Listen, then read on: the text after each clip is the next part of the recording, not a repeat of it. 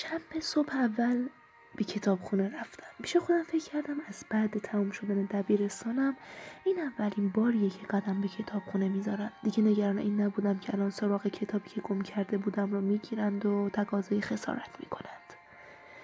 ظاهر کتابخانه خیلی تغییر کرده بود. نصف قفسهایی که قبلا کتاب در آنها بود را الان سیدی و دیویدی اشغال کرده بود. قفسهای بزرگ کتاب حتی جای کارتا پر شده بود از کتابهای سمعی و شنیداری.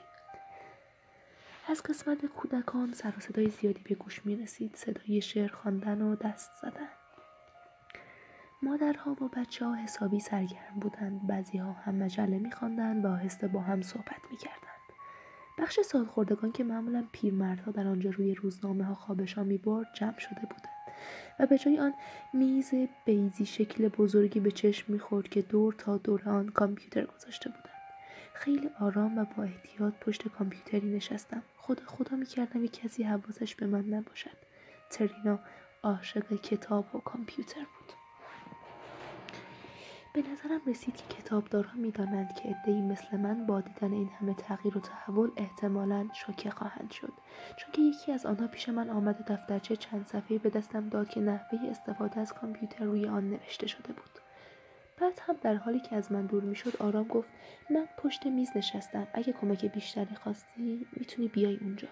در طی این سالها گاهی با کامپیوتر پاتریک کار کرده بودم. تنها استفاده پاتریک از کامپیوتر فقط برای دانلود برنامه های ورزشی یا سفارش کتاب های ورزشی از سایت آمازون بود. شایدم استفاده های دیگری هم از کامپیوتر می‌کرد که من خبر نداشتم. مطابق دفترچه راهنما قدم به قدم جلو رفتم و دیدم که از عهدهش برمیام آماده کردن فهرستم چهار ساعت طول کشید. کسی هم سراغ کتابی که قبلا گم شده کرد بود رو نگرفت. اما این رو بگم که از کارت عضویت خواهرم استفاده کردم. موقع برگشت به خونه به مغازه لوازم تحریر رفتم و یک تقویم دیواری خریدم. البته نه از نوع تقویم های تصویردار بلکه از آن نوعی که اداره ها از آن استفاده می‌کنند و تعطیلی های رسمی در مشخص شده. خیلی خوشحالی که از این تقویم ها را خریدم. حالتم شبیه کسی بود که در یکی از ادارات استخدام شده است. وارد اتاقم شدم و تقویم پشت در چسباندم اولین روز کاریم در خانه ترینه را علامت زدم. اول فوریه. بعد یکی یکی جلو رفتم تا اینکه به روز خودکشی یعنی دوازده اوت رسیدم. فقط چند ماه وقت داشتم. کمی عقب رفتم و به تقویم زل زدم و با خودم فکر کردم باید این روزهای باقی مانده رو با شادترین و پرنشادترین و بینظیرترین برنامه ها پر کنم. چهار ماه خیلی با ارزش بود و باید حسابی برایش برنامه ریزی می‌کردم. گردش، مسافرت، رستوران، کنسرت هر کاری که می‌تونست باعث روحیه شاد و خوشحالی ویل بشه. و قابل انجام دادن بود رو باید در این چهار ماه پیدا می‌کردم و ویل رو راضی می‌کردم که طبق برنامه پیش بره نگاهم هنوز روی تقویم بود و خودکارم در دستگویی تمام مسئولیت یک بار روی یک تک تک کاغذ باید رسم می‌شد. صد و روز فرصت داشتم که ویل تنرن را متقاعد کنم که برای زنده بودن انگیزه دارد.